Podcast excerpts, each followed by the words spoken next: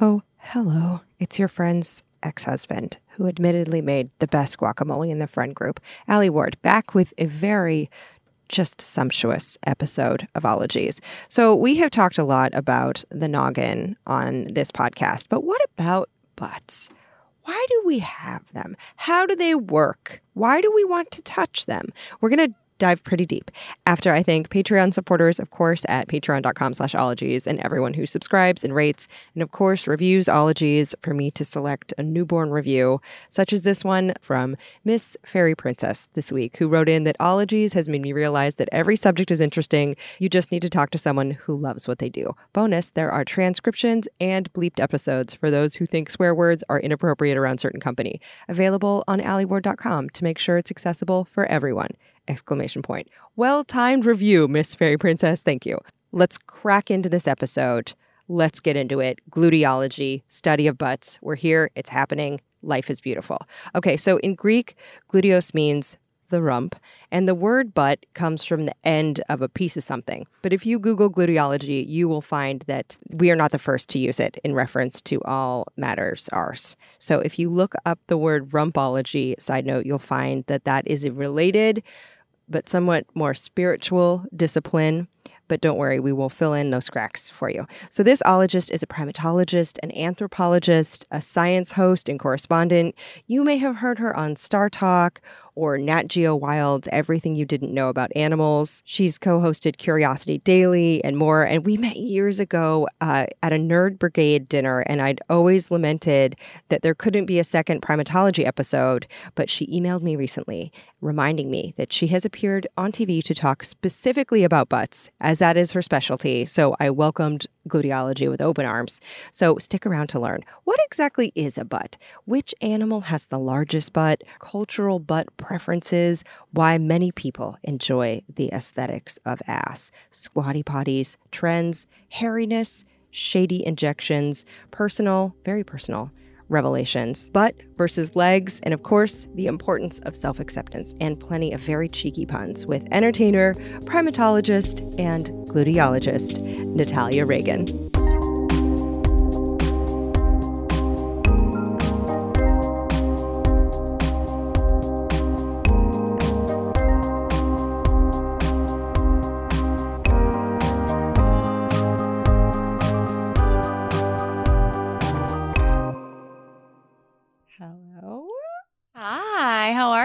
Butts, butts, butts, butts, butts, butts, butts, butts, butts, butts.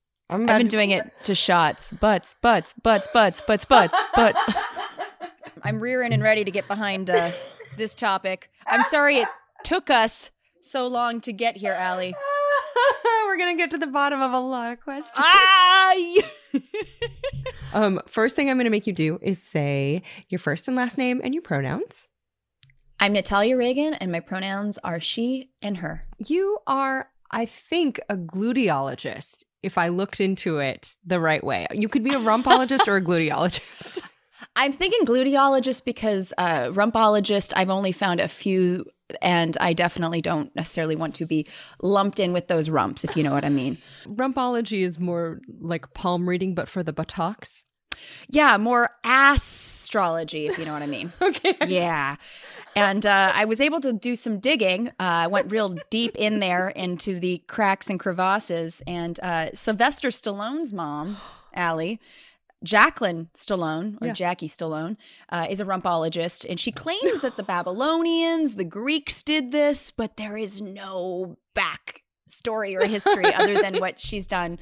She and Ulf Buck, who is a blind clairvoyant out of Germany, who also feels the naked tushes of his friends to give them uh, sort of uh, fortune-telling of what to expect from the future, from the literal past, which is behind them. Oh, my God. Oh, I should also note, honestly, Allie, go to her website because there's she does uh, she has, I think, four examples of different butts, and one of them is, I think it says American action hero, and I'm just like, oh, come on.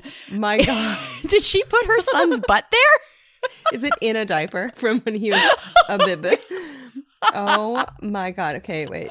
Jackie Stallone. She's really capitalizing on it. And I, she has very strong opinions about the cleft or the crack in a butt. and what that means. And one of my favorite things she said was that, um, was it the lawyers had the long, yeah, long cracks. The short cracks belonged to, wait, hold on. No, bankers, yeah, bankers had short cracks. Lawyers had long cracks. The width of a crack also was sort of associated with professions. A politician had a wide crack. Uh, cops had a narrow one. Oh my God. There's a very hairy Fortune five hundred C E O, a female movie star. You're right. Male action hero movie star. I think I can see just a whisper of scrote in that. And Adrian. Wow. Wow. Wow. That will be the only the only cologne Stallone will wear. Oh no. Okay, P S I looked it up, and I hate to be the bearer of bad news, but the late Jackie Stallone passed into the great behind four months ago. So if I ever do rumpology, I will have to hunt down one of her proteges to read my rump. Should I do it? Should I? You know what? Let's all move forward, and let's just get down to business. So you so are a gluteologist, we'll say. We've established that, I think. Now, how did you get into studying butts and monkeys and primate butts? And I mean, what even is a butt? What is a butt? I was always a fan of butts as a child, only because I remember actually I bit my mom on the butt at a restaurant once, and I called it, I, I watched Sesame Street, and I remember they did like love pinches and love bites, and so I, I gave her a, a love bite, and I remember that was the first time I actually had to apologize. You know when your parents make you apologize, mm-hmm. and that's, you kind of remember that being a really pivotal moment where you're like, I did something bad, I'm sorry. Mm-hmm. It was because I bit my mom on the butt. Oh, oh, I bet she, I bet she loves the story now, though. Oh. I don't even know if she remembers. I wonder if she does. When I talk to her next, I'm going to have to ask. Yeah. As a kid, though, I mean, I, I was I never had that bean beanpole phase. I always was kind of like a just sort of a, a muscular kid. And I remember even like a babysitter of mine complimenting my um, shapely legs. And I was oh. eight. Oh, boy. And it was, she was like a grandma. So it wasn't meant any way other than just like, you're not a string bean. Mm-hmm. And then when I would, got to junior high, I remember everybody, you know, back back in the day, this is the early nineties, flat butts were all the rage. And then I remember I kind of had a shelf that my friends used to joke about all the time. I got made fun of a lot by my my girlfriends. And um, and then I remember Baby Got Back came out. It's just so round. It's like out there. And I remember just loving that song. And Rump Shaker. Mm-hmm. There were a lot of songs in the early nineties that I definitely was uh, hip to, and really, um, I mean, that still shows you how d- dorky I am. I said hip to, but um, yeah. And then as I got older, I, I really I- enjoyed understanding the evolution of how humans became, uh, you know, and, and, and look the way we do today, how we evolved. And I remember when I realized um, in a paleoanthropology, in a uh, actually it was in an intro to biological anthropology class that I first was taught that basically walking on two legs led to the bigger booty in humans versus non-human primates. Aha. So yeah, walking on two legs, because basically non-human primates, monkeys and apes and uh, lemurs and lorises, don't have a, a sweet peachy keister like we do.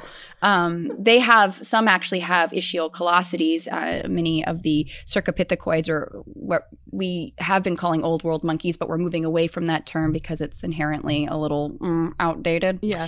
So an ischial callosity, by the by, is a fancy term for those butt pads on some primates. And it's coming from ischial, of the ischia, which is part of your pelvis, the part that your yoga teacher may have called your sit bones during a yummy stretch, and callosity as in big ol' callus. So some primates have these large disc pads that they sit on, but we have luscious cleaved cushions. Why? But um, yeah, so we actually have this butt because uh, we have to walk on two legs, and the, the increased size of the gluteus maximus, medius, and minimus muscles help support that mode of locomotion. So they help stabilize our uh, ability to walk and stand and bend over and do so- all sorts of things. Um, uh, although I did find out that they do not, or they're not necessarily used uh, in twerking. Believe it or not, it's more pelvic. Really? Uh, the glute, yeah, I, I, yeah. So glutes are not as used as you thought, as you think, for something like twerking, which I thought, oh, that's got to be, you know, that's why I can't do it. My glutes are not strong enough. But apparently, it's my pelvis. Really? Okay, side note, I looked into this, and someone calling herself the twerking technician offers workshops, twerk shops, if you will, teaching, quote, the basic anatomy of the hips, which muscles are used for adduction and abduction, and specific isolation exercises so you can gain the ability to communicate with these muscles for a proper twerk. And no, Miley Cyrus did not invent twerking with her twenty thirteen legendary V M A appearance. It blossomed, not surprisingly, undercredited, from the West African dance, the Mapuka, which may have originated from the bump. Either way, booty shaking's roots start in the hips. Yeah, it's less about the actual gluteus muscles and more about the actual pelvis and the, the movement of it. And the butt gets, you know, gets jiggled around as you move your pelvis and your legs, you know, being the behind, um, that gets that, you know, the, the, the rump shaking, if you know what I mean. Oh, this is so good. This means there's room for improvement, and we know where to go now. Mm-hmm. Amazing. Now, okay, you became a primatologist and an anthropologist. How did you end up studying this from going, uh, having shapely legs and biting butts to becoming a professional ologist? How'd you do it? That's a really good question. Uh, so yeah, growing up, I used to actually have, I, well, I should change that. I still have recurring King Kong nightmares. uh, I started having them when I was about two or three, very, very, very young. I watched that movie probably too young, but I would hear the footsteps coming and and would, you know, run to the center of the house where there was no windows. And I remember King Kong would just rip off the roof of the house and eat my family one by one by one. So in Natalia's nightmares, King Kong would straight up eat her like a granola bar. And so she started to try to control the narrative of her dreams, shrinking King Kong down to a more snuggly ape. And in one dream... But I opened the door and it was an orangutan and it hugged me. And ever since then, I was enamored with primates.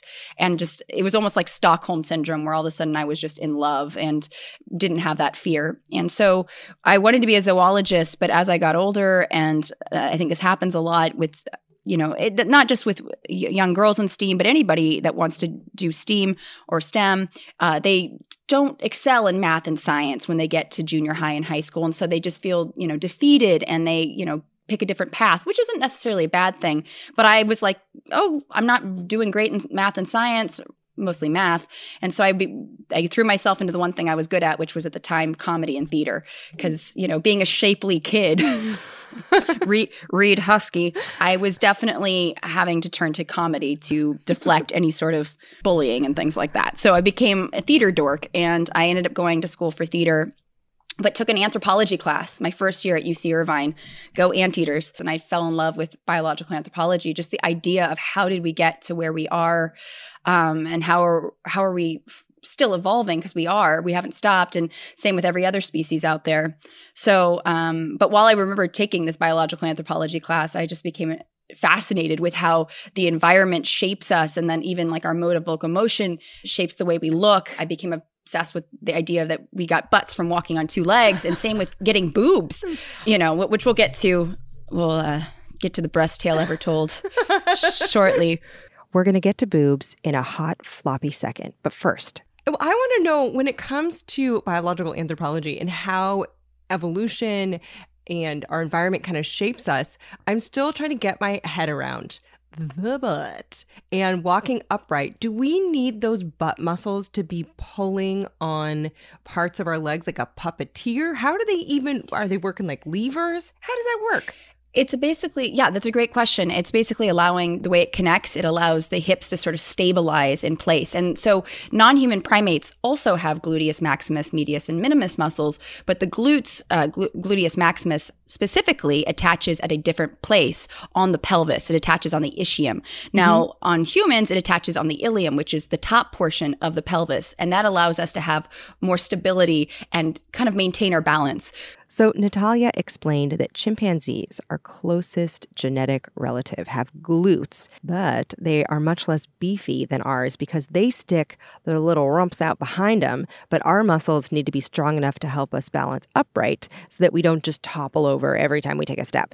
So Natalia bounced around at college, narrowing down her passion and working in T V and live theater as she went. When I graduated from undergrad, I knew that I loved primates. I had fallen in love with the field of anthropology, but I didn't quite know how or where I was going to go next. I was going to apply to grad school, and I wanted to stay in, for my thing was primate conservation. I wanted to not only learn about the monkey butts, mm-hmm. but also conserve. You can't you can't study the monkey butts if the monkey butts are extinct. So, yes. so I ended up going to grad school to focus on conservation of uh, monkey butts. Oh, and what kind of questions does it answer for you as a human? Looking at non-human primates as, say, a model for human behavior can be a slippery slope. It can be great because you can actually learn a lot from what we do based on what they do. But we have to remember is that they've been evolving this whole entire time that we have we split off from a common ancestor. Say, so for instance, it's easy to go, oh, well, look at chimpanzee behavior. That's so cool. That explains why we do what we do. But we come from a common ancestor with chimpanzees, and chimps might have behaved totally, I mean, theoretically, prob- probably not super different from the way be- they behave now, but they might. Mm-hmm. Seven million years ago, they could have been behaving differently. So it's hard to kind of look at that behavior and be like, oh, that's why we do what we do now. Because like I said, the environment shapes so much of how we we look and also how we behave. Uh, but so for me, it's a mixture of, at first, I think when I was younger, it was looking at them as models for human behavior. But now I just find them intrinsically interesting, just like I find frogs fascinating. I, I know that you, Allie, love bugs. I love bugs, mm-hmm. too, I, right? I mean, it's they. I, I learn a bunch about them, but I don't necessarily – it's not because I want to understand how they relate to humans. But before grad school, when she was just nineteen, she was still finding her footing, if you will. And after our interview, she realized she forgot to tell me this story. So I had her send me a voice memo because it's really something. I then started taking night classes at Santa Monica College and fell in love with biological anthropology. I took archaeology. I took zoology. It was one of those things where I was like, holy crap, this is what I want to do. But I didn't really know how to actually pursue it. And by the way, if you live in Los Angeles, Santa Monica College is excellent. Go there. It's it's fantastic. And then I got hit by a truck as a pedestrian on the shoulder of the freeway, and everything changed. So I was on the one oh one freeway and traffic slowed. I slammed on my brakes, but they locked, and I rear-ended the person in front of me. Now, the next exit on this freeway was an entrance to another freeway, because normally I would just get off at the next exit because I hate the shoulder of the freeway. I know how dangerous it is. But the car in front of me, who I rear-ended, pulled over onto the shoulder. And I pulled over behind them because I didn't want them to think it was a hit and run. That's when a woman came up on the shoulder going about sixty-five miles per hour, hit my truck, my truck hit me, broke my femur, and then pinned me between the truck and the car that I had rear-ended, and that crushed my lower right leg. And then the way she hit me, my truck spun out, and I got tossed onto the off-ramp onto my head, which explains so much. Anyways, next the ambulance comes, and of course they have to cut off all my clothes. That's where the lack of underwear becomes a thing. I basically put on a show for the E M Ts and the entire contents of the one oh one freeway. You're welcome. But they took me to the E R and had to do a couple blood transfusions because I lost a lot of blood. And because I had a crush injury to my lower right leg, they couldn't cast my femur, so they inserted a rod into it. And they took it out about two years later, and I got to keep it. So I have this big purple titanium femoral rod on my mantle right now. Very dorky. But yeah, so that that accident was the catalyst to get my butt back to school. Some people need a kick in the butt. I just needed to get hit by a ninety-four Ford Ranger. But I'm not suggesting that you get hit by a truck. Please don't let that happen to you. It's really not good. In fact, if you're ever in an accident, get off the freeway altogether. Don't get on the shoulder. Stay off the shoulder. But seriously, that was the impetus to go back to school and really throw myself into the work that I wanted to do. It was challenging because I still had these long-term effects from the accident. I had foot drop in my right leg. The way it healed, I had a massive limp, and the only way I could walk normal was wearing heels. And I wore a leg brace for a pretty long time. I have a bit of a limp still. Mm, it's hard to tell unless I'm wearing completely flat shoes. If I wear heels, it evens it out. But as an anthropologist, all this stuff was fascinating to me. I love understanding, you know, how my missing tibialis anterior muscle affects all my movement. Because I do notice, like when I did field work, I had to use a walking stick because I called myself the Jack Tripper of primatology because, wow, I fell uphill, going downhill. I f- fall on flat surfaces. It is a problem. And it's because of my injuries. And it my injuries taught me about anatomy and and and the ability to walk on two legs, or the inability, and what that means. So, and also it shows, I think, how resilient bodies are. Like, I don't, I don't know if I should be alive. I mean, I got hit by a truck going sixty-five miles per hour, darn it. But bodies are really freaking strong. And so I, I try to remember that when anytime I get down on myself for, oh man, I wish I could do this or that or run a marathon. It's like, eh, you chased monkeys after getting hit by a truck. You're cool. Another strange side effect from the accident? One butt cheek is slightly bigger than the other. Yes, I think it's because one leg is compensating for the other and it's just spread to my butt cheeks. And so one's just a better pillow, you know? And these are the things that have happened to my body that make me, A, appreciate it, like, hey, you've survived, but also make me really interested in anatomy and just how everything is connected. So once she was back on her feet, she went through undergrad. And of course, she became a primatologist, going full steam ahead into the Panamanian forest. Oh, goodness. So I did field work. I, like I said, I wanted to study gorillas, but then I had to pivot and just kind of do the next best thing. And luckily, my advisor at Cal State Northridge, Doctor Christina Campbell, she studied spider monkeys on B C I, an island in the Panama Canal. And she just gotten in contact with an organization on the Azuero Peninsula in Panama, and they needed somebody to literally do a survey of spider monkeys. So I moved to Panama to basically count monkeys in trees and get as much data as I could about, you know, their age, their sex, and any distinguishing characteristics. And um, so it was a magical time. We basically would go out every day, anywhere between eight to twelve to fifteen hours a day, oftentimes on horseback to get to the actual forest fragments, because basically it was a heavily deforested area of Panama that also was right in the best surfing spot oh. of Panama. So that's what we did on our days off. Oh, so we my chased, God. Right? Oh, yeah. It was it was magical. And um, yeah, and spider monkeys, I, I, a little, I mean, I don't know if you know this, but spider monkeys, the females have a hypertrophied clitoris. So they're No, I yes. did not know that. Mm, yeah. But spider monkeys have a very large clit or very long clitoris that I remember the first time I ever saw a spider monkey, I thought, oh, look at that male. And then I was quickly schooled, no, that is a female. And it really helped us because males and females, there's not a lot of sexual dimorphism in terms of size, meaning the males and females are very similar in size in spider monkeys. Mm-hmm. Side note, spider monkeys live up to eight stories high in the rainforest canopies. And at first, I was getting them confused with those tiny little pygmy marmosets, which are like the size of a tarantula. But no, spider monkeys, they're not the itty-bitty thumb huggers. Rather, they're about a meter tall, weighing in at about twenty-five pounds. They're just named spider monkeys because of their long limbs and other long stuff. And so it helped me. If I saw a spider monkey in the distance, I could see the dangler just sort of protruding from her undercarriage and be like, that there is a female. And luckily the data, they're, they're all in maps, and they've been able to use basically these maps to help reforest that area. And it's gotten better. And I heard that monkeys are actually, there's more coming back in different parts of the region. So I'm planning on going back when things are better to see if there's any more work that can be done.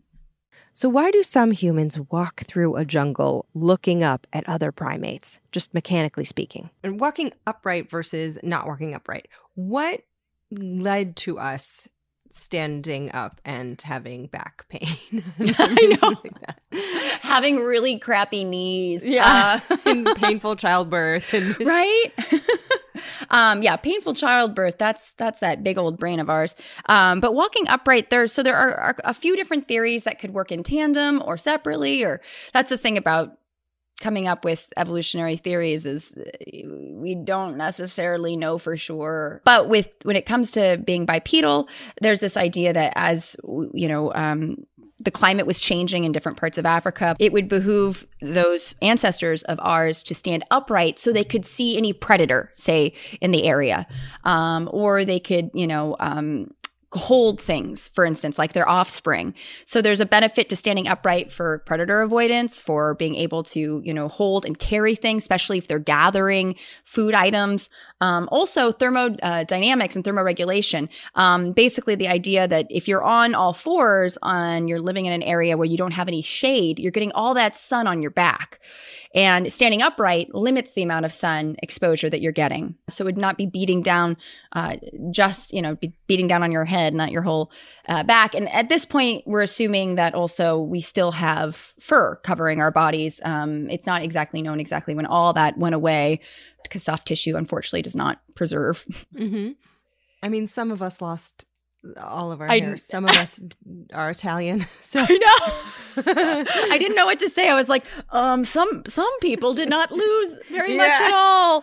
Um, I'm Scottish, so I don't know about you, Allie. I, I and I don't know if it's a Scottish thing necessarily, but I am hairy. I have done multiple rounds of laser oh. hair removal. Oh, whole all body. over my body, pretty much. Oh yeah, really? Oh yeah. Some people are hairier than others, and also just dad word here to say, no matter what your gender or how you look or what you're into, it's A-okay. It's more than A-okay. It's the result of millions of years of sexual selection and survival, and it's just beautiful. But what about what about the sexual nature of butts? Why butts. do you think we look at them so much? That's a great question. For instance, dudes or even ladies find the uh, keister nice and attractive is the hip-to-waist ratio. It was long thought that the hip-to-waist ratio was associated with fertility, and they found that actually it's not. Those that have a lower hip-to-waist ratio are not necessarily healthier or have higher fertility, so that's kind of a myth, but it's still something that some will find more attractive. But again, I think what really needs to be stressed is there there are cultural differences over, you know, across the world. Mm-hmm. Certain things are considered more more attractive in certain places. Some things are considered taboo. Some psychologists hypothesize that our own butts are a part of our body that we can't see or judge. So maybe there's something forbidden with looking at others' derrieres when they themselves hardly know. But alas, hello, mirrors. Okay, so what are some other theories? Honestly, many have surmised that the roundness is very attractive, including some people say that the breasts mimic the actual butt. Uh, mm. And it's, yeah, I mean, and it's t- to be determined exactly what came first in terms of the amount of fat surrounding the mammary gland, which is why we have uh, boobs versus non-human primates. They lactate, they, you know, have mammary glands, but they don't have the fat surrounding them like we do. Mm-hmm. Uh, but boobs and butts are similar in the fact that they're kind of in this rounded fashion. I don't know exactly when that happened, when it became like, ooh, That's, I like that supple posterior you got going on there. Mm-hmm. But I think it's something to do with the roundness and then also knowing what that entails. Uh, because if you think about it, as we were evolving from being on all fours to two legs, uh, the sexual swellings were no longer visible. Mm-hmm. And so they were now being hidden by, uh, well, just the butt and, you know, just the legs. Everything is kind of just like uh, compact in there, which we'll get to when we talk about why we are the only animals that technically wipe too. Oh, uh, so many questions about oh, that. Oh, I know, right? And I've talked about this before. There's certain groups that not idolize, but fetishize or prefer booties to boobs or different body parts and things like that. But I think there's something to be said for just kind of knowing what that entails and what it's hiding and that sort of thing. When it comes to the actual shape or the size of a booty, why do some people have shapely butts? Others feel like they have pancake butts. Is it all just muscle development? Well, that's a yeah, great question. It's muscle and fat, and the fat oftentimes is influenced by the amount of hormones that you have in your body. And in all this talk of genders, of course, in nature, things are on a spectrum. There's so much variety. And so I see you out there, non-binary friends, trans buddies, and anyone who's on hormones medically, which are a lot of us, just saying, giving you a thumbs up. Now, males and females distribute fat differently sometimes, depending on what the amount of hormones that are going on in their body. Now, there aren't necessarily male and female hormones. People say, oh, testosterone, that's a male hormone. No, females have testosterone, males have estrogen. Females have more estrogen on average, and therefore that is basically the determinant on where the fat is localized on the body. Mm-hmm. So hips, uh, thighs, butt, and with males and testosterone, it's usually associated with belly fat, which can be unfortunately associated with cardiovascular health because that can be really hard on the organs to have so much uh, fat in that region.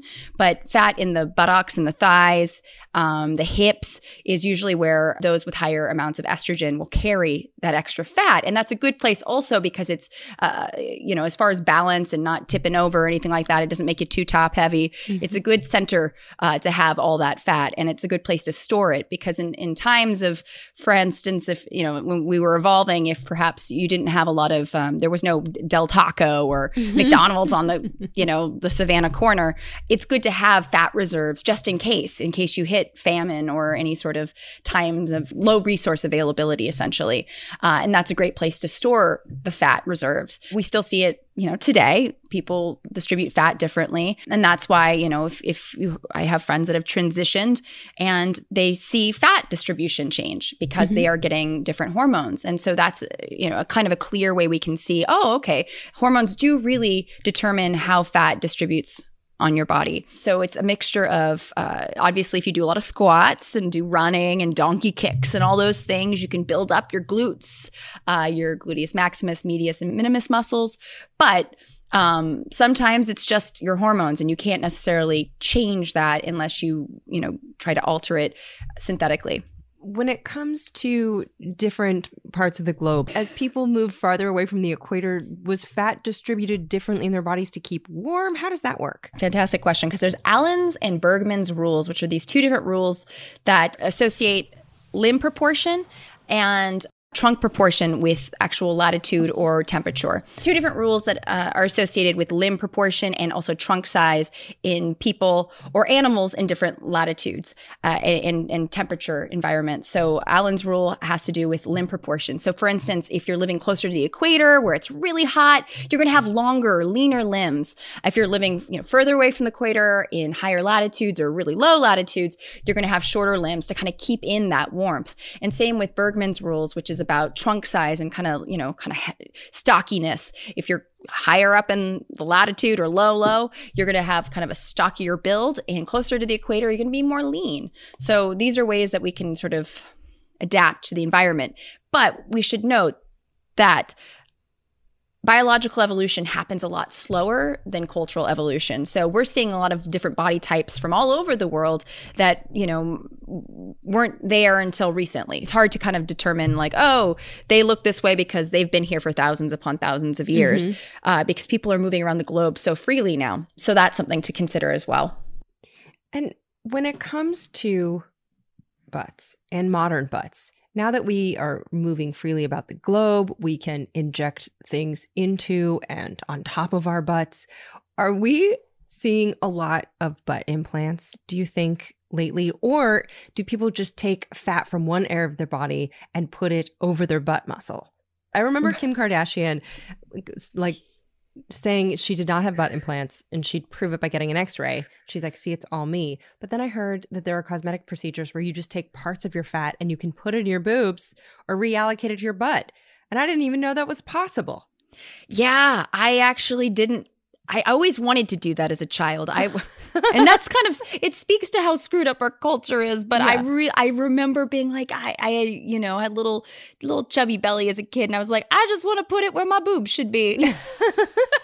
But yeah, you you can do that. I know uh, women who've done that for like breast reconstruction, reconstructive surgery. Uh, there's also been butt lifts. So there have been butt implants and mm-hmm. butt lifts. And then of course, I, I don't, well, I don't know if you've heard of this. There was a woman that got something injected into her butt. I know this sounds mm. dirtier than it really should be, but it was like a mixture of, it was supposed to be like a saline solution, but it was like basically this kind of grifter put together this weird solution and just injected into this woman's butt, and she got really sick and like sepsis, like because it was it got infected and all sorts of things. So oh. people will go to great lengths to have a, a sweet apple bottom, you know. Mm-hmm. I hate that there is such a sort of, I don't know, uh, pressure on everybody to succumb or look a certain way. And especially because, let's face it, there's been so many fluctuations of what body type is in, which is dumb mm. to begin with. But, you know, come on now. You yeah. shouldn't have to inject your butt with, I can't even remember. It was, it was a weird solution of stuff that I was like, wait a minute. Okay, I looked this up and people have injected all kinds of stuff, including cement, super glue, mineral oil, even fix a flat tire mender. And in one Florida instance, all of those things in one injection. And then, of course, there is the Brazilian butt lift, which I just found out in researching this episode. It's a fat transfer from one area of your body. Like perhaps you sacrifice your cute muffin top region and put it into the posterior. And one plastic surgeon I read about online calls it transferring your money from one pocket to the other. But it's also one of the riskiest plastic surgeries, meaning yes, you'll shell out upwards of ten grand, but it may also cost you your life. No, I, I'm a big believer, honestly, again, and I, I'm glad you said that. I'm a big believer if if it would make you happy, then do it. I don't care if women... I mean, or anybody get any sort of thing done to themselves that brings them joy. Mm-hmm. I just hate that it's something that seems to be cyclical sometimes, and in which case I uh, things like this should not be fads. Um, I would hope not, only because I feel like that, you know, what about, what if butts go back out and all of a sudden you've got, wait a minute, butts are never going to go out. Let's just be real. They're never going to go out, but you just have to love the butt you've got. Yes. Love your butt. I made a video called Love Your Butt. It's time. It's time. It's time. It's time. It's time to love your butt. Okay, so that video was about colonoscopies, but if you need some freedom from beauty culture standards, may I suggest the two-parter on Colology with Doctor Renee Engeln. I'll link it on my website because your butt is working itself off to keep you balanced and comfy, and you owe it all the love in the world. It's the butt that's closest to you at all times, and you can touch it whenever you want. So you might as well just love it. If Ulf, Ulf Buck, the clairvoyant rumpologist, can't touch your butt, you can. Yes. And predict your future, which is you're just going to keep loving it.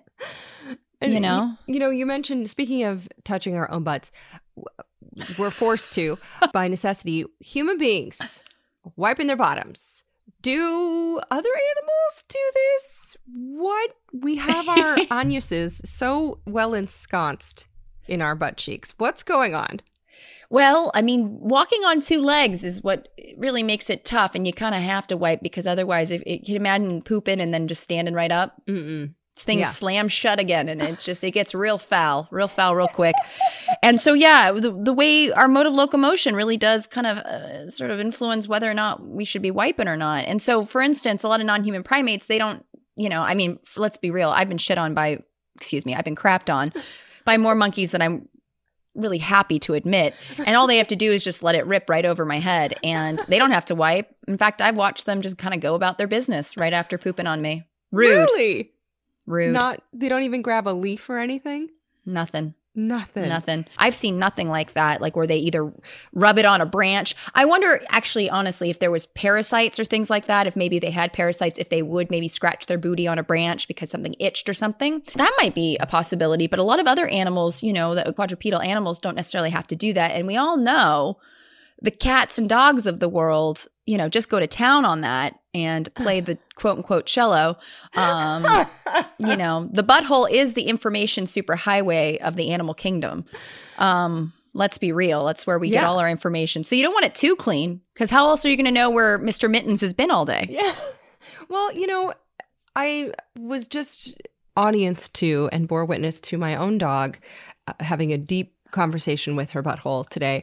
Just a fun, disgusting side note. If your dog is a real butt licker, you might be able to relieve that by learning to express its anal glands, which might be itchy for them, or taking it to a vet or a groomer or a professional who can do this stinky deed for you. Trust me, it's the worst smell I've ever smelled. But other animals, I feel like they just, they're good, they're done, they walk away from it. But part of it is is because they don't quite have the meat on the butts that we do. Yeah, that exactly. I live next to a bus depot, and I have these four bus depot cats that just hang out on my porch, and mm-hmm. I see their buttholes every day. You know what I mean? If I want to show you my butthole, I'm not going to show you my butthole, Allie. Don't worry. Um, I have to spread them, if you know what I mean. And that yes. is a reason why I have to wipe, and my bus depot cats and Grammy do not. Okay. What about bidets? Have you, I haven't lived anywhere other than the United States, but, and so I don't know where bidets are necessarily, but any thoughts on why humans don't use them more, why American humans don't use them more? Because we are lazy. Okay. Uh, no, I, I think bidets actually were getting more popular during the beginning of quarantine because remember that toilet paper crash. Oh, yeah, where we all, yeah. yeah. So I know a lot of people who got like the tush. The, I don't know what it's called, like the oh, tushy. It's a tushy. Or, I have one. Yeah. Oh, you oh, do? Yeah. Okay. I do. Oh, yeah. Uh, yeah. They're. I mean, they're great, right? Yeah. It's warm. It gets you right. Bullseye. You know what I mean? Woo! Hey, buy me dinner first. Um, no, so I'm going to tell a personal story if you don't mind. Um, Please do. Okay, so uh, a few now. Oh, it wasn't even a few. It was ten years ago. I was uh, I was young. I just graduated from grad school, and something didn't feel right down there, Allie. Mm-hmm. So I went to a proctologist, and I kid you not, my intake nurse was the most attractive male nurse I've ever met, and I had to tell him about my bowel movements, my my butthole, and all the stuff. And I was like, this is awful. But I told him all the things, and I went in, and I went to go see the female proctologist, who was probably my age. Actually, she was, I, you know, she was young. She was she was really cool and nice. And you know, when you go to a proctologist, you lay on the table and you lay on your side, and you, she she kind of spreads them, and she looks and she goes, "Oh, your butt's too clean." What? Yeah. And I said, excuse me? She goes, your butt's too clean. She goes, you, you you use those baby wipes, don't you? And I said, yeah. And she goes, yeah, it's a huge problem these days because people are using the baby wipes so much that they're drying out oh. their booty hole. Oh, yeah. My God. So there. So she suggested, and I and and listeners at home, if you want to try this, I've actually, I've taught this method to a few friends of mine because it, it makes me happy. Um, you can use like an, a, a very calm, fragrance-free, chemical light uh, moisturizer as a way to create your own baby wipe with toilet paper if you don't have access to a bidet. Life hack.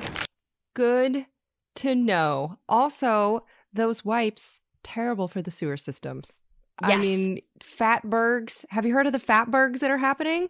Wait, what? Oh, there are clogs of wipes and oh, no. congealed fat that has gotten hard in the cold depths of the sewers. There was one the size of a oh school bus. What?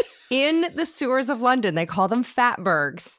And wipes are mostly to blame. So you heard it oh, here first. No. Yes, it's it's true. I forgot what episode I mentioned it in, but I went down some real holes, if you will, looking at pictures of fatbergs, and they are just what you'd expect. They're revolting. So the fat is from, I would assume, like bacon fat, grease, mm-hmm. things of yep. that. Oh my God. I know. I know. But wow. That's so good to know. Everyone has an alternative now. And we all appreciate that. Who could? Who doesn't appreciate that? This is right. amazing. Um, I have so many questions from listeners. Can I yes. lightning round you? Oh, yeah, of course. Are you excited? Yes. Oh, by the way, can I just say trivia? I do have a buttload mm-hmm. of questions, but I found out recently that a buttload is an actual measurement. Did you know that? Yeah. I think like one hundred twenty gallons of wine is a buttload of wine. It's so good. I love, yeah, no, that makes me happy when things like that actually have real scientific merit. I'm like, yes. oh, okay. Yes, like a bunghole is a hole in a barrel. I got to sniff a bunghole and it smelled delicious. Bunghole, bunghole, bunghole. Allie, will you stop talking to me about your bunghole, okay? I'm so sorry. Okay, okay, questions from patrons. Yes. Which also remind me of where you'd like me to donate for this episode. What, your charity of your choosing. Um, okay.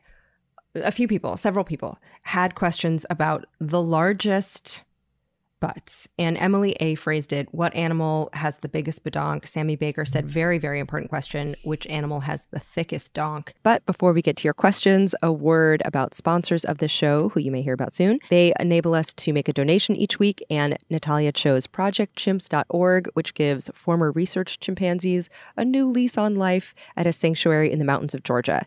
And Natalia says that she actually did a segment there with StarTalk and became buds with Gertrude, who she now sponsors. Natalia says that Gertrude, quote, did fling her poop at me, and now we are forever shit sisters, or shitsters, quote. So we were able to fling some money their way thanks to the following sponsors. Okay, let's get back to that question, which was also asked by Chris Moore and Jesse Lorch. Um, so yes, the strongest and biggest badonks. And why? Hmm. Would it be an elephant, or would you say that there's another animal that has bigger haunches? Well, so my question is biggest badonk to body size? Because I would say biggest badonk to body size uh, when it comes to glute size and all that kind of stuff. I would say humans are up there. Yes. uh, there was a woman that I actually, because I did a little bit of research, that had a ninety-nine inch hip. Ooh. Circumference. Yeah. Mm-hmm. And that's a very, very large badonk. And she was very proud of it. And which I say, yes. Yeah. Be very proud of that. You made that. Yeah. Um, because we have this fat specifically around the butt, in women specifically, that's where you get the real thickness, you know? Mm-hmm.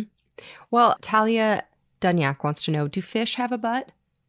That's a great question. Fish, as far as I know, do not have a butt. Yeah.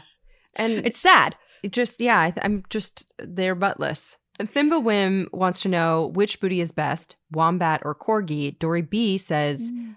corgi butts versus Frenchies. Is there a particular dog butt that you think is best, or or an animal butt that you find is best? Mm, look, I've seen a lot of uh, Boston Terriers poop, mm-hmm. and um, I've never seen the look of almost shame in their eyes with the quivering legs as they poop. For some reason, a Boston Terrier really sticks out to me as having a, a, a very strong, lean butt mm-hmm. with a very uh, controlled pooping uh, mechanism. I don't know. I, I they really stand out to me for some reason. Corgis, their fur butt, um, the the fact that they're wearing fur pants, I find to be mm. really respectful. Um, what butts do I really get behind? When I did field work, we rode horses, and I always had the farting horse. I had Sababa, and um, yeah, she would fart a ton, and I always found that to be hilarious. It never gets old. Mandy Smith, Daniel Donaldson, Erica Gonzalez, Lulu Hall, Ashley Brown, Becky the Sassy Seagrass Scientist, R J Doidge, and Renee Parsonage, who's a first-time question asker. Everyone wanted to know, in Renee's words, why don't humans sniff each other's butts like dogs? Why don't we sniff it? It's, that's a very good question. Um, funny enough, I just actually lectured about this today, the um, our decreased olfaction senses. I think that probably has something to do with it. Our our, our sense of smell is not what it, it you know, has been in the past. Just trying to think of spider monkeys, if I've seen a lot of smelling of butts. I have seen it in other non-human primates. Um, I, I, I watched two langurs, which are columbines, these type of monkeys that you'll see. These were from India specifically, but they were they were really playing with each other's uh, tuchuses. Lots mm-hmm. of smelling, uh, lots of uh, finger and tasting. Mm. Um, yeah, which I thought was kind of like, okay, this mm. is very intimate. And also, let's be very clear, again, back to the butt cheeks and back to the crack. Our butthole is not really out and proud. You know, if, again, if I want to, if I want to sniff someone's butt cheek, I got to get in there. Yeah. It is not exposed like, say, a cat or a dog. That's not to say if it was exposed, I would be up in it. Uh, I think it's a mixture of the um, decreased olfaction and also perhaps the um, lack of accessibility. That makes some sense. Oh, I recognize your scent. I'm not one hundred percent sure, and we might not ever know the answer, Allie. And there probably are, I mean, I don't want to kink shame, but there's probably some people out there that that is their thing. That A hundred percent yes. And mm-hmm. nothing wrong with that if it makes sense to you. Now, this one was also asked by patrons. Balint Novak, first-time question asker, Claudia Dana, Sam F., Keda Zarandi, Stephanie T., and Renee Millara. Daisy Goldstein Cross and a few others wanted to know, why the hair up in there? Great question. Uh, so one of the thoughts uh, of why we have hair between our butt cheeks is maybe to decrease the friction when we walk. Perhaps that makes it not as uncomfortable. We mm. also have, you know, hair in kind of our, our nooks and crannies, our armpits, our pubis. So this might just be sort of a, a leftover that's like, ah, why not? It's just, and we all know that there's different very there's different varying degrees of how much hair. Um, I've seen some butts that I'm pretty sure I thought it was they had a sweater on their backside, and that's okay. Point being, yes, uh, there are perhaps reasons to kind of again make it so it's not so, you know, frictiony and, and sweaty, and, and hair often, you know, like that's why you have hair in your nose to kind of keep certain, you know, bacteria and things out of there. Mm. Um, not that there's a bunch of bacteria trying directly to get into your tuchus, but you never can be too yeah. sure. I have a very specific question that is yes. only applicable to one person, but I'm going to ask it anyway. And yes. Rebecca Prater wants to know, I may have spent too much time studying this, but why does one of my butt cheeks make a louder sound when it's slapped? The right one echoes for miles and the left one is just a dull thud. Is that normal for people to have a dominant butt cheek? And Zwolf Juniper said, please do not overlook the genius of this question. Any idea? It is, it is so good. I wonder, she doesn't mention if one's bigger than the other, does she? Okay, so as the scientist in me is asking, okay, who's slapping? Are they slapping at the same spot? Are they slapping, you know, with the same amount of force? We need to do a real experiment with controls and everything yes. to make sure that this is done right. And I think maybe we can reach out to her to see if we can possibly do that, uh, if she's comfortable with that. Yeah. Because I don't know off the top of my head why. We'll get our team on it and we'll touch base. We'll slap base. Oh, okay. Kyle Pollock says, first time question asker, and I can't believe this is the first question I'm asking. I once saw a person who had a hole slash indentation at the top of their butt crack. What was up with that? And Ellie Radaj says, I have a butt indent too, right at the top of the crack. Answers, please. First time commenter. And huh. I might have a butt, like. I'm touching mine right now. Yeah, I feel like my crack stops and then like starts again. And for a while I was like, did I have a tail that they removed so- or something? Allie, do you have a, so I have a pronounced, I was, I didn't bring it up because I didn't, uh, but my tailbone's too long. So oh. I actually have, I have a, I have a nubbin. I mean, I know that sounds. Oh, that's great. Yeah. I mean, it's great, but it also, it means sitting can be really painful. And also falling on my tailbone is really painful. But does yours feel like it projects or like, pro, you know, like kind of no, projects out? It just it feels just, like my butt crack says, we're done. Oh, oh, oh yeah. Oh, oh, oh. Okay. Is that a thing? Hmm. I guess that's a thing. I, I will say, again, Jackie Stallone, she seems to have some strong opinions about the cleft of one's butt. You know me. Okay, usually I'd wait for an aside to delve into further research, but Natalia and I were having a vulnerable moment, and I needed to know if my butt was weird ASAP. Oh, it's called a sacral dimple. It's an indentation or a pit in the skin of the lower back above the crease between the buttocks. It's present at birth. Yeah, it's a sacral dimple. It's I'm going to say it's a sacred dimple. Thank you that very much. That is great. If anyone wants to know wow. what my bare butt looks like, it's a di- it's a dimple. It's okay. I have butt dimples. Yeah, I don't have any dimples on my actual butt, but I do have like back dimples. Yeah, I mean, yeah, that's what I meant. The ones that are on the um, yeah. right above it. Yes, yes, yes. They're yes. called dimples of Venus, apparently. Yes, right? Exactly. Yeah. So I don't know. Maybe it's just you got back dimples. Nothing to worry about. Okay, so a sacral dimple is when you have a staccato butt crack that is like, hello, I'm not done, a little more of me. And dimples of Venus are the ones on the lower back that look kind of like violin F-holes. And I just learned that some people get dimples of Venus surgically added, which is flattering to me the same way that other people's perms are, because I had this shit from birth. Also, in researching the sacral dimples, though, I downloaded this medical study about what they can signify in terms of spinal development and newborns. And this week was really busy. I'm also getting a refi on my mortgage. If you must know, interest rates are very low. Look into it, folks. Anywho, I had to send a bunch of financial statements to the bank, and I was about to hit send, honestly, like a millisecond before. And I realized that one P D F I attached in an email was not, in fact, my tax returns from last year, but it was the P D F about babies' butt cracks, complete with a lot of full color clinical photos and tiny spread cheeks. And I have thought about it so often since last week, and I shudder every time. And we can't, let's move on. Okay, so Mary Salato asks, so I have a booty, but I feel like it doesn't provide much cushion. It makes pants finding a pain, but I can still feel my pelvis, question mark, grinding into the pavement when I pop a squat on the curb. What's even the point? So a lot of people wanted to know, like Kate Salveson wants to know, why do they hurt after sitting on them forever? Why do our butts hurt? Other patrons had this question, including Zombat, Asia Yeager, Kate Salveson, Rachel Amison, Rachel Moore, Rachel, both of you have the word ache right in your name. Let's talk about it. So as far as the why does it hurt when you put your butt on the pavement, I wonder if they have a similar problem like I do in terms of the the tailbone that for some reason my coccyx doesn't quite curve under the way it should. It's like it sort of sticks out. So it's it really serves no purpose. Like I have this booty, but then if I sit on someone's lap, they're immediately annoyed because they, they feel like they're being, you know, Stabbed. stabbed. Yeah, exactly. I, I've trust me. I'm like I've had enough people be like, ah, get off me, uh, you know, which is not the, the response you usually want to get. But as far as why why your butt will hurt over time, so there are reasons why. I mean, sciatica is one of the big reasons why you have pain in pain in your butt, literally. Michelle Chick wants to know, first time question asker, if fat provides insulation, why does my well insulated, in quotes, but get so much colder so much sooner than the rest of my body when I go out for a walk on a chilly night? Any idea why butts can get so cold? Have you ever have you ever been like, yes, why is my butt cold? And then you yeah. feel it and it's freezing. I think it's because, I mean, the core temp, like your your core, all the heat kind of stays in the core, like in your main cavity of organs, mm-hmm. and your butt is kind of just let, left out to dry or get very cold. That's a great question. We are not butt doctors. And- yeah.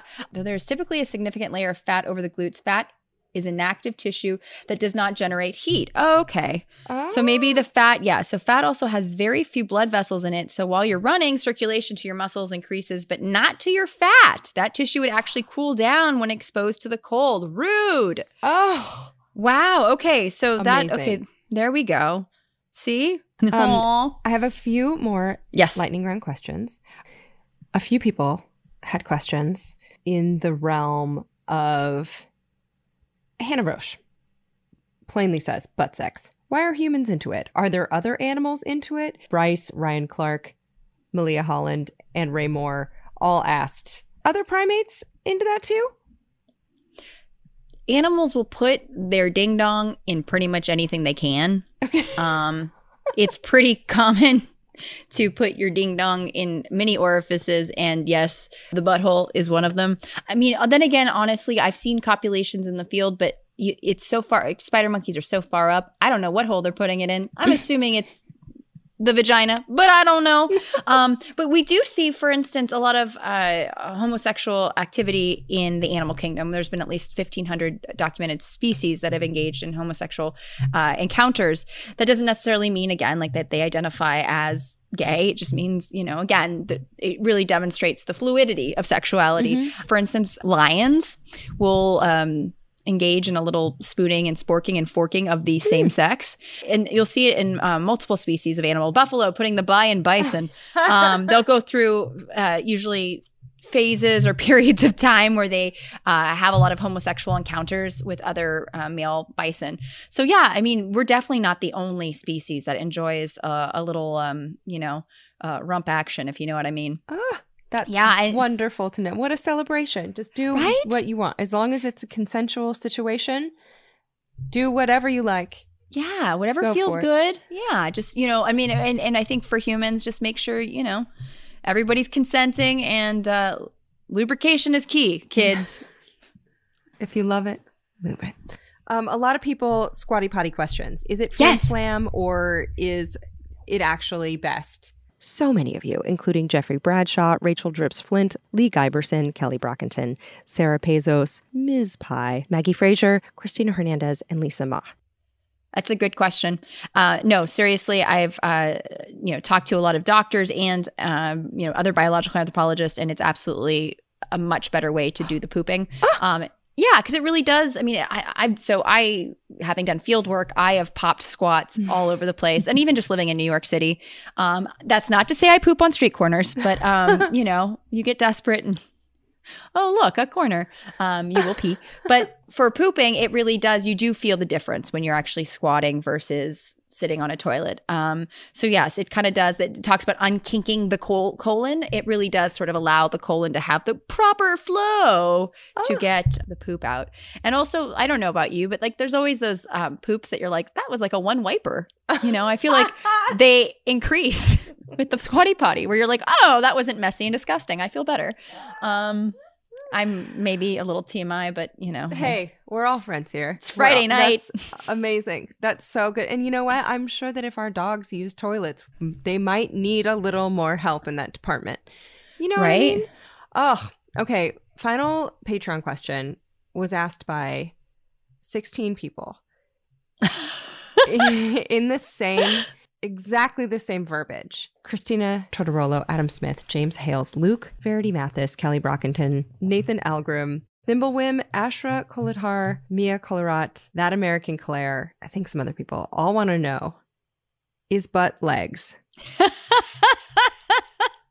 I love your patrons so much. Apparently there's a lot of internet chatter started on Judge John Hodgman's podcast.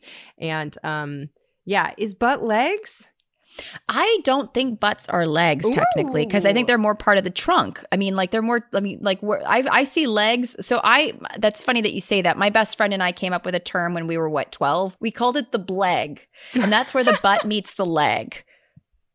So I call that the bleg. And so I feel like the the legs begin at the bleg, which is where the butt technically ends, and the legs I feel like technically begin, because I feel like, you know, the fact that, you know, the butt is is still very much on the trunk. I don't know where your butt crack is. I mean, I, everyone has, as Jacqueline Stallone has pointed out to me, varying, great varying lengths and widths of butt cracks. Um, if I went where my butt crack ended, I mean, that's very much still my my my my front butt. Um, and I, I'd like to think those that was not legs. You know what I mean? So if you have a butt crack, just think of what's on the other side of it through your body and ask yourself, is that legs? Right? We have our answer. This is why Natalia is a gluteologist and we're not. So I, I personally am the believer that the butt is, is not legs, but the bleg is a thing. Maybe the underboob is like the bleg, you know? And I, I feel like bleg, bec- I mean, you remember when it's like when I, I always wonder if like uh, underboob became a thing and then side boob. And it's like you never see like underball becoming a thing or the bleg, the bleg so kind true. Of. True. I feel like you need to have an action comedy called Grundle and Blegs. The unsung undercarriages. The Grundle starring Chode McDaniels. Chode McDaniels. Greenlit. Sold.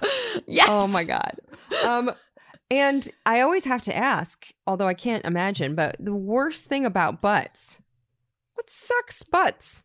I wish that I knew everything about butts. That's the thing that bothers me the most. That was like my biggest like sadness going into this this podcast was like, you know, I'm going to get questions I don't know. And I'm going to feel like, will I ever get behind knowing everything about the behind, you know? I, I want to also bring attention to to loving your butt no matter what, you know? And we mm. kind of touched on this a little bit before, but like, you know, the assless and the assful need to kind of come together mm-hmm. and, and reach across the crack that separates us. What about your favorite thing? What about your favorite thing about what you Butts? Get to do? Yeah. Oh gosh. I well, I love breaking things down where, you know, you, you can – I laugh every time I read a peer-reviewed article, even the ones that I really shouldn't be laughing about. It's such an honor to be able to take the science that I, I know about and I've, I'm learning about and will continue to learn about and break it down in a way that will make people do a spit take and laugh. Because um, for me, that's that's that's key, because that's the way you kind of remember stuff, right? Um, and for me, like again, I, I think – anthropology, my field, is a really cool field because it really looks at what makes us human and what makes us so unique compared to other species, but also realizing we're not so unique after all, you know, mm. but also using what we we know about our species to kind of hopefully make us better people, you know, and just make us hopefully a little bit more tolerant and, and kind, especially when we look at things like human variation and stuff like that, whether it's color of our skin, our sexuality, our gender, our butts, mm-hmm. anything and everything, you know, kind of just sort of boiling it down to to make people realize that we're all just kind of, I mean, in a way, um, we're all in this together, mm-hmm. butts and all, you know? No, yeah, no ifs, ands, or buts. I think it's wonderful. So ask smart people not smart questions, because there's an expert for everything and their knowledge might change the way you look at your own butt. So for more of Natalia Reagan, she is on Twitter and Instagram at Natalia thirteen Reagan. She's on TikTok at Behold Natalia. There will also be links in the show notes to that and her website, as well as where the donation went. Also links in the show notes to free transcripts, bleeped episodes, as well as every episode we've ever done sorted by topic are up at allie ward dot com. You can follow us if you like at Ologies. I'm at Allie Ward with one L.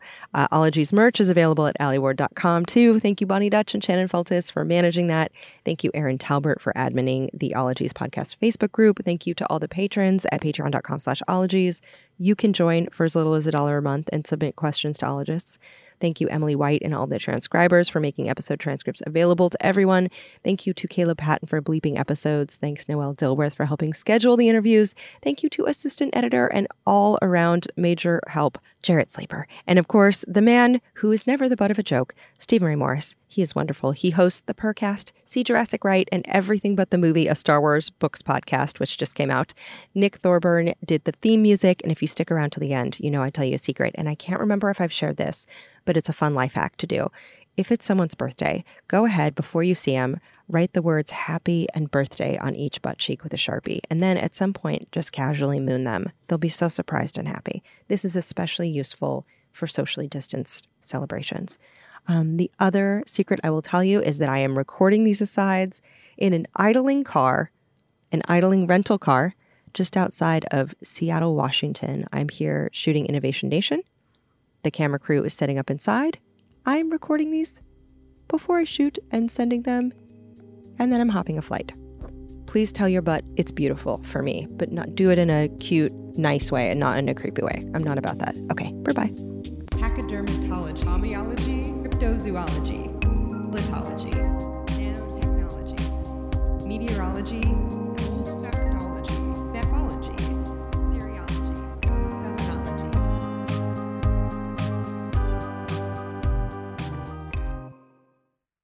But dance again like the rhythm's down your pants now.